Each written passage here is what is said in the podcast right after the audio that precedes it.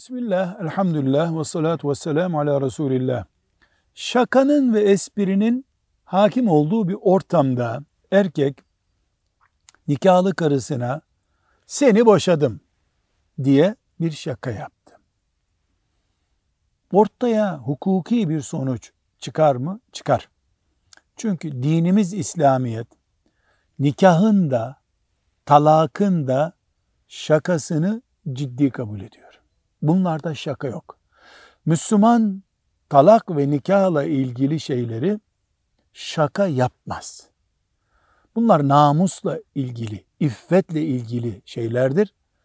Bunu şaka yapmak, iffeti alttan alttan oymak olduğu için.